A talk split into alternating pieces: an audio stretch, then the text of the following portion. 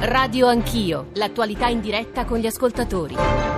Sono le 8.35, tornate con Radio Anch'io, Radio 1, Giorgio Zanchini al microfono, eh, velocità, densità e asciuttezza perché abbiamo una parte molto densa eh, adesso ma anche nell'ultima parte della nostra trasmissione. Noi tra poco apriremo il capitolo eh, condono, pace fiscale, rottamazione, insomma uno degli aspetti, uno di quelli che potrebbero essere definiti anche eventualmente degli architravi, anche se sarà un, uh, di, un disegno di legge eh, delega eh, laterale diciamo, alla legge di bilancio, quindi vedremo attraverso la voce di Massimo Bitonci e poi anche voci di esperti e di opposizioni eh, che tipo di provvedimento poi maturerà nelle intenzioni del governo. Ma dicevo, velocità perché dobbiamo rivolgere almeno 3-4 domande, insomma moltissime sarebbero quelle nelle intenzioni degli ascoltatori perché molto ci hanno scritto al Vice Premier, nonché Ministro del Lavoro e dello Sviluppo Economico che ringraziamo con noi, molto per essere con noi in questa seconda parte della nostra trasmissione. Luigi Di Maio, buongiorno e benvenuto. Buongiorno a voi, è un piacere. Buongiorno lei, Ministro. 335 699 2949, anche se so bene che molti dei messaggi arriveranno dopo che il Ministro ci avrà eh, risposto. Giornate molto complicate, quelle delle ultime ore. Ieri è stato un po' sull'ottovolante in borsa, sullo spread, ma non partiremo dalla manovra perché un paio di ascoltatori ci hanno invitato a partire da Genova. Ieri è stata una giornata eh, a Genova anche di protesta, di richieste e eh, da una parte gli enti locali e gli attori economici del territorio, chiamiamoli così, dicono i soldi non bastano e gli sfollati mh, domandano ovviamente tante cose, ma tra queste c'è anche una richiesta eh, di fronte alla quale immagino che il Ministro Di Maio ribadirà dirà il suo no, e cioè autostrade non sia esclusa. Che cosa può promettere loro, Ministro? Ma più che promettere, loro esigono giustamente, per quanto riguarda gli sfollati, i soldi che servono per garantire a queste famiglie un nuovo futuro, perché sappiamo tutti che quelle persone non potranno tornare nella loro casa dove erano perché è la casa che sta sotto mm. al ponte Morandi ma allo stesso tempo noi non abbiamo nessuna idea di dire a queste persone vedremo, faremo. Lunedì in Consiglio dei Ministri si vota il nuovo decreto fiscale, ci saranno 50 milioni di euro per le famiglie sfollate così che ognuna poi possa trovare una nuova casa e potrà con questo contributo rifarsi una vita, perché immagino che dopo un mese e mezzo, senza neanche poter entrare e riprendersi i propri effetti personali, debba essere molto frustrante e deve essere, deve essere una sofferenza nella sofferenza. Quindi ci metteremo i soldi che non avevamo messo ancora nel decreto emergenze e chiuderemo questo capitolo con 50 milioni di euro che secondo noi sono la somma che permetteranno al commissario Bucci di poter avviare eh, il, eh, eh, diciamo, i rimborsi alle famiglie. Quindi, quindi Ministro, 50 milioni per gli sfollati, mentre come sa eh, gli attori economici locali ne chiedono 300 per i danni.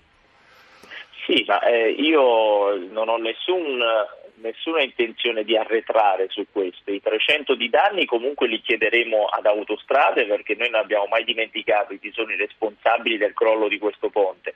Quello che posso garantire è che ci sarà, come lo dico come Ministro del Lavoro, la cassa integrazione per le aziende della zona rossa in modo tale da permettere una misura ponte per i dipendenti in attesa del momento in cui poi avremo ricostruito questo ponte, ma soprattutto avremo abbattuto quello che è rimasto in piedi del vecchio ponte. Lei, lei ribadisce che autostrade non ci sarà, anche se lo chiedono gli sfogliati? Ma è scritto nella legge, poi uh-huh. io non credo che gli sfollati stiano chiedendo in coro fate ricostruire le autostrade, loro ci stanno chiedendo ricostruite subito. Io devo mantenere prima di tutto una promessa con le famiglie delle vittime. Alle famiglie delle vittime ho detto che non avrei mai fatto ricostruire il ponte e chi l'aveva fatto crollare e credo che su questo possiamo essere tutti d'accordo. Ciò significa che se non lo ricostruisce autostrade allora il ponte non si farà più? No, lo faremo con i poteri speciali che abbiamo dato al commissario Bucci, solo che adesso Autostrade sta dicendo ah il commissario dice 12 mesi, noi, noi lo faremo in 8, ma chi gli crede ad Autostrada che in 30 anni non sono stati capaci neanche di fare la manutenzione di quel ponte. Eh, Luigi Di Maio, vicepremier e ministro dello sviluppo economico, che sta parlando poco fa ai microfoni di Agorà, eh, l'altro vicepremier Matteo Salvini ha detto la manovra non cambia perché lo spread o Banca Italia dicono che non devo toccare la Fornero, io vado diritto, non torniamo indietro. Eh, ministro Di Maio, lei condivide queste parole eh, del ministro Salvini o eh, comincia eh, a intravedere delle possibili aperture perché sa meglio di me che ieri sia Savona sia Tria hanno detto certo se cambiano le condizioni, se lo spread va a 400 la manovra dovrà cambiare. Ministro. Io sono dell'idea che il Movimento 5 Stelle negli ultimi 5-6 anni, quando è stato all'opposizione e anche nei primi mesi di governo, ha sempre parlato di due cose. Coraggio quando si governa un paese e obiettivi. Il mio obiettivo non è eh, spread più basso, spread più alto ci mancherebbe, indici più bassi come l'indice di disoccupazione. Il mio obiettivo è rendere felici i miei concittadini e questo va al di là dei numeri. Se vogliamo anche noi cominciare a fossilizzarci sui numeri, l'unica cosa che faremo ancora una volta è fare come quelli di prima e allora autorizzerò io gli italiani a mandarci a casa. Dirò io agli italiani mandateci a casa se siamo diventati come quelli di prima, perché questa manovra è quel atto di coraggio che l'Italia aspettava da anni per provare a fare qualcosa per gli italiani e non per le solite lobby. Però... Quando mi si dice si torna indietro, se qualcuno pensa che si debba tornare indietro, e non mi riferisco a Paolo Savona, secondo me le sue parole sono state strumentalizzate, quando si dice torniamo indietro stiamo dicendo che dobbiamo rinunciare a quota 100 per la Fornero, rinunciare alla pensione di cittadinanza che aumenta le pensioni minime, rinunciare all'abbassamento delle tasse per partite IVA e, e su quello lei non transige, su questo è il punto. Ma non si può tornare indietro, io non, mi, non accetto l'idea che in questo momento, dopo che abbiamo fatto questa azione questa azione, questa manovra del popolo che restituisce i soldi ai cittadini, adesso perché ieri Banca d'Italia, Corte dei Conti, sono venuti tutti, Ufficio parlamentare di bilancio a dirci che non va bene questa manovra, dobbiamo tornare indietro. Lo dico perché cioè, se Banca d'Italia viene in commissione e dice non bisogna superare la Fornero, non si elimini la legge Fornero, si può candidare, fa un programma elettorale e dice agli italiani che non vuole abolire la Fornero. Vediamo quanti voti eh, prende. Però Luigi Di Maio, diciamo, ci stanno i tecnici e ci stanno gli eletti dalla, dall'elettorato, giustamente, sono due sfere diverse. No, ma, ma, io posso accettare che tutti quanti vengano da noi a dire secondo noi il tasso di crescita è troppo alto quello che prevede il governo. Io questo non l'aspettavo, cioè, no, non mi ha meravigliato mm. questo varie, nei vari interventi ieri in Parlamento sì. e in commissione, dei, ma se mi vengono a dire che non possiamo toccare la legge Fornero quando in tutti e due i programmi elettorali che hanno visto vincitori il Movimento 5 Stelle e la Lega alle ultime elezioni c'era scritto che avremmo abolito la Fornero, eh, questo è un giudizio politico che va contro il programma di governo che abbiamo fatto votare i cittadini e che i cittadini hanno votato. Senta, l'ultima obiezione sulla manovra, lei dice non bisogna tradire gli italiani, ma se lo spread va a 400 e a quel punto i prestiti bancari calano, oggettivamente credo che questo sia una possibilità, non trova che possa essere anche quello un tradimento del risparmio degli italiani, Ministro? Io penso che ci siano troppe persone in Italia nell'establishment che stiano facendo il tifo per questo spread a 400, ma i mercati vogliono molto più bene all'Italia di quanto gliene voglia qualche politico italiano e qualche politico europeo, perché questa storia del 400 è adesso diventato il modo per farci dire, ma per, eh, per soprattutto terrorizzare i cittadini. Per quanto mi riguarda, io penso che il tema non sia lo spread. Se le banche italiane non sono solide, nonostante tutti i soldi che gli abbiamo versato in questi anni, allora vorrà dire che dovremmo fare delle politiche per consolidare i bilanci delle banche. Non è che perché ci sono le banche che sono deboli e lo spread che sta intorno ai 300, che poi è salito dal giorno in cui si è insediato questo governo, sta a 2,70, 2,80 da quando si è insediato questo governo, poi ha fatto 2,30, adesso arriva a 300, sta sull'ottovolante dal giorno in cui ci siamo insediati perché c'è un grande pregiudizio verso questo governo. Ma io i miei cittadini non li tradisco, cioè deve essere chiara una cosa, se si torna indietro, si tradiscono gli italiani e io, i miei concittadini, non li abbandono. E quindi in sostanza le sta dicendo a quel punto quasi meglio andare alle elezioni invece di tradire le sue promesse. No, guarda, io non sto facendo tutti, io sono molto ottimista perché questa storia anche eh, ha i livelli di spread e così via. Vedrete che non appena sarà eh, discussa la manovra a Bruxelles si calmeranno tutti, perché il nostro obiettivo è il dialogo, il dialogo con tutte le istituzioni. Io sono stato in Germania lunedì, sì, ho sì, parlato col ministro dell'economia, col ministro ministro dell'economia tedesco. E loro eh, sono stati molto corretti nei nostri confronti perché non ho visto nessuno del governo tedesco intervenire a gamba tesa contro quello italiano in questo momento. Sono, eh, e mi hanno dato l'impressione e mi hanno trasmesso il fatto che non hanno intenzione di infierire in quello che stiamo facendo, perché siamo uno Stato sovrano e abbiamo tutto il diritto di ripagare i cittadini dopo anni di vitalizia, Air Force Renti, soldi alle banche e soldi alle lobby. Ministro, le faccio un'ultima domanda eh, all'Italia. Eh, un, cito per tutti la stampa di Torino. Entro tre settimane il governo deve dare una risposta sul futuro di Alitalia. Ieri ha parlato Gubitosi, insomma, cose che lei sa meglio di me. Che risposta darete?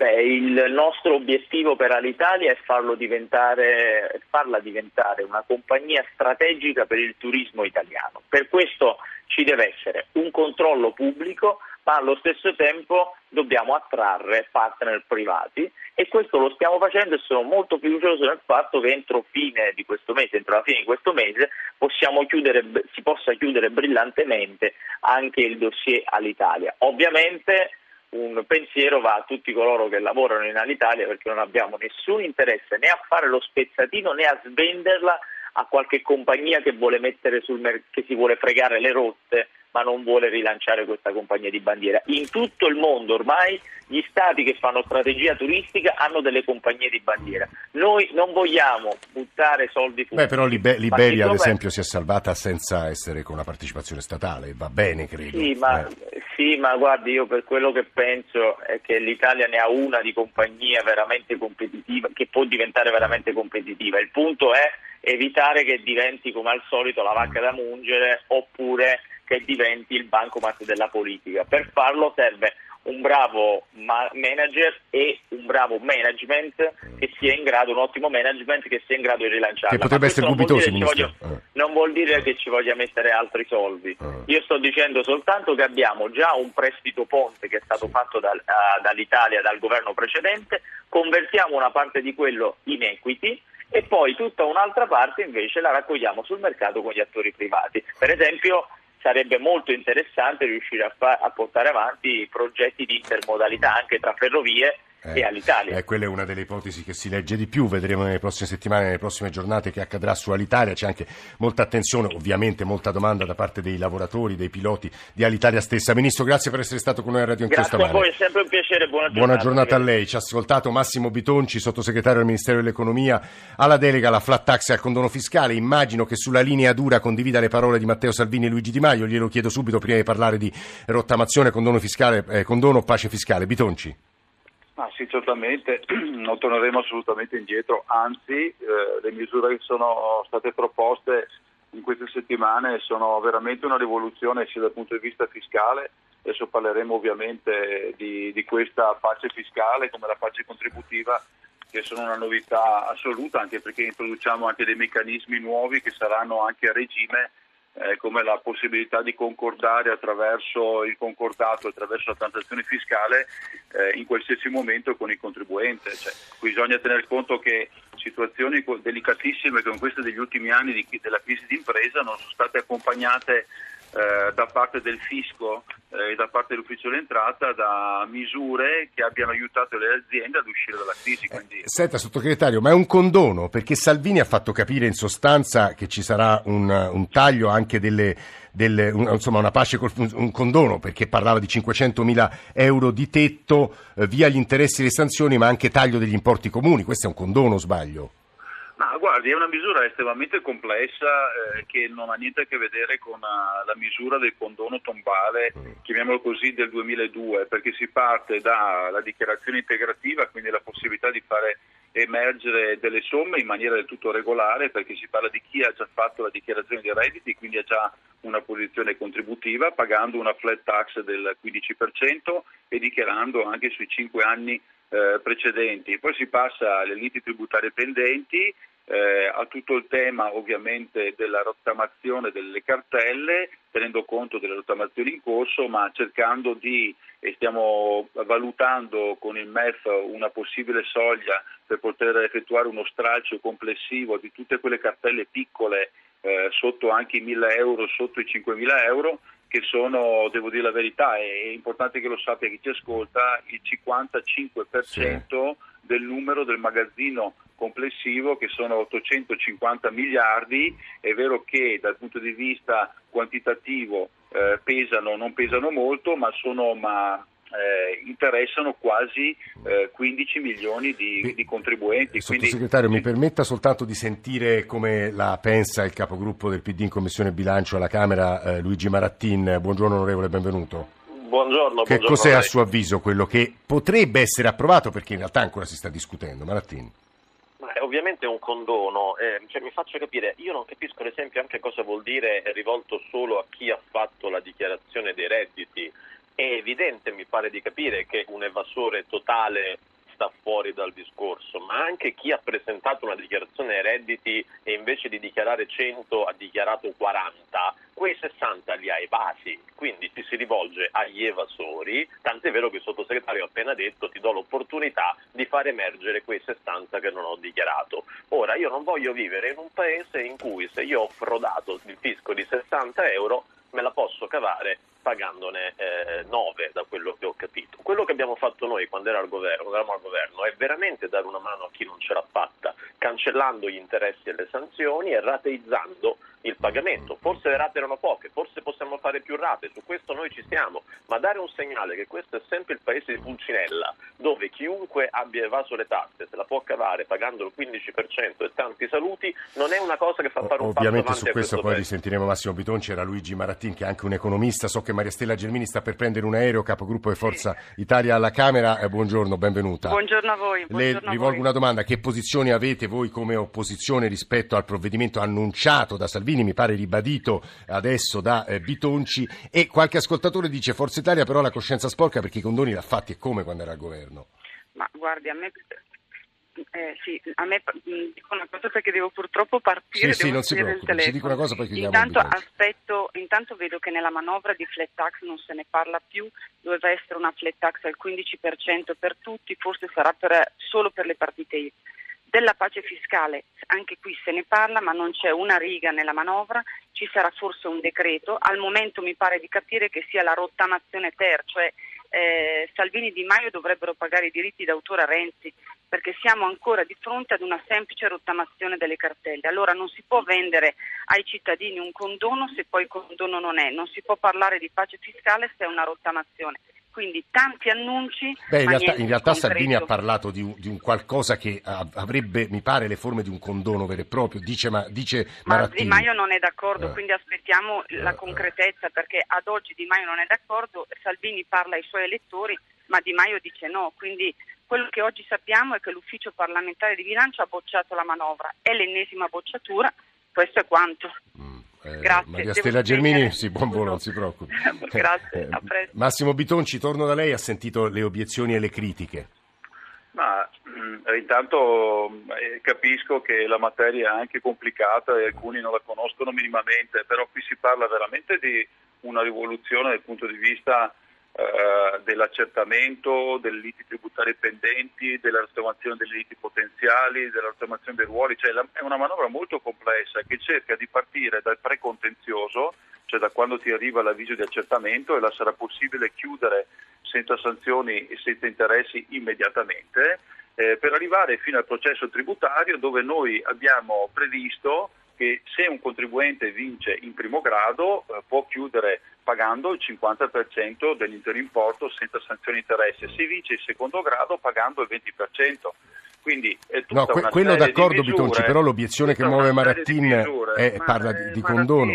Marattin, eh, cioè il, il- il fallimento delle rottamazioni è estremamente evidente, cioè nel senso i mancati incassi dello scorso anno, anche di quest'anno, cioè il fatto di incidere solamente con poche rate, se una persona non può pagare nel corso del 2018, figuriamoci se riuscirà a pagare solamente con 5 rate. Mi- mi- Quindi mi- noi mi permette, la sottosegretario, perché è eh, giusto, no, ma è sì. giusto che chi ci ascolta, che Eh. sono milioni di persone, sappiano che questo governo sta preparando una manovra a favore delle imprese e dei cittadini con 5 anni di, 5 anni di dilazione. Quindi veramente ci sarà la possibilità. E Bitonci, le rilascio l'ultima parola, però mi permetta soltanto di risentire Marattin su questo punto. Marattin, professore, Oppure richiedere l'intervento dell'operatore. che è successo? Chi era? Ma- Marattin, è lei? Sono io, sono Sì, io. vada, vada pure, se Il riesce. sottosegretario mi pare un po' confuso, ha detto che se un contribuente vince in primo grado può pagare solo il 50%, ma se io vinco contro il fisco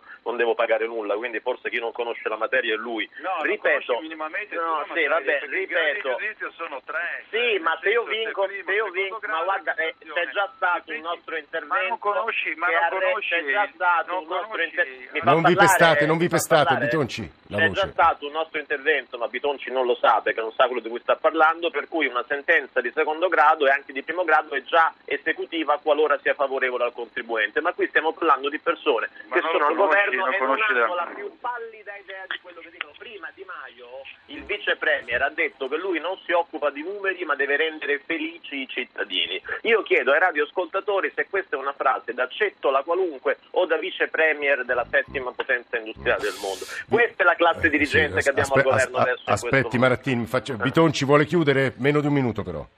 No, eh, io capisco anche il livore di Marattin perché hanno governato per praticamente sette anni dopo Monti con nessun risultato, anche con dei risultati pessimi dal punto di vista economico. Se siamo messi in questa situazione con un debito pubblico che supera il 130% sul PIL, eh, capiamo che non è certamente responsabilità di questo governo che, eh, che sta lavorando solamente da pochi mesi. Io ri- ripeto che questa, questa manovra è veramente una rivoluzione e, e Marattin dovrà farsi una ragione e dovrà cercare la- durante i lavori parlamentari, se vuole, di dare qualche Guardate, la- la- la- il nostro impegno, lo dico agli ascoltatori, adesso è analizzare quello che potrebbe essere il provvedimento di pace fiscale, condono rottamazione, con dei- anche altri tecnici, non solo politici. Lo faremo tra pochissimo. Grazie davvero anche per la passione a Massimo Bitonci e a Luigi Marattini. Ci risentiamo subito dopo il GR1 delle 9.